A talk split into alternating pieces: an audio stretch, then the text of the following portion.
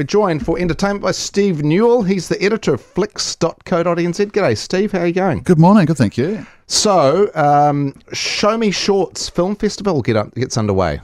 Yes, this is the uh, 17th year of uh, the mighty uh, Show Me Shorts Festival. As the title suggests, it's a, a, program of short films. Well, it's actually multiple programs of short films um, with a whole bunch of uh, individually kind of curated sessions.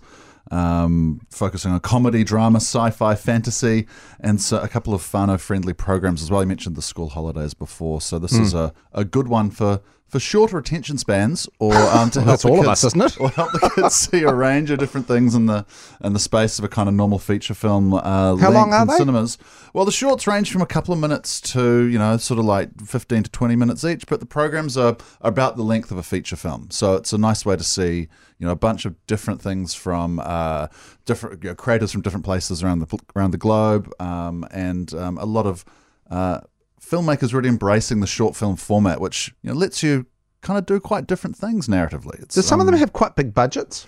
Yeah, well, that's absolutely um, something that, uh, that is, is, is very prominent. A lot of filmmakers, of course, use short films as, as kind of their reel or their stepping stone to yeah. towards features. Um, but uh, you know, these are projects that don't really make a huge amount of economic sense. They're made because someone really wants to make something yeah. that showcases their their creativity. Um, so Show Me Shorts kicked off in Auckland on Friday, uh, and uh, will continue its screenings here. There are screenings elsewhere in the country. Um, it opens in Wellington on Thursday, in Christchurch on Friday.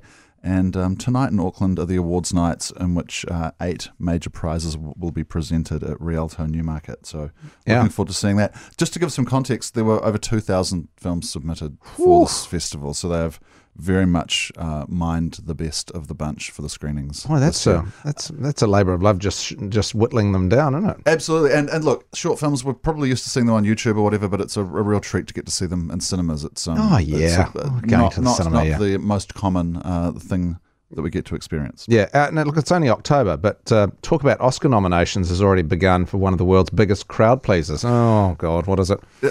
Oh, this is a great film. Oh, look, you're still. Oh, oh, this grown. Look, when you. Sorry, I, you, I was thinking of a film. That, I was thinking it might be something I don't like, but I will wait. Well, I mean that remains to be seen. But uh, if you uh, check out Triple R on Netflix, if you, have, if you haven't seen this film, this is a Telugu language Indian blockbuster, aka oh. a Tollywood film. Um, it's the story of two real life Indian revolutionaries fighting for the liberation of their country from the British Empire. This is a big, bold, action packed, music filled uh, film that, that, if you're kind of sick of CG, mm. stale CG blockbusters from Hollywood, this film takes all of those sorts of tools and, and, and is presents vis- something. Is it visceral? With it?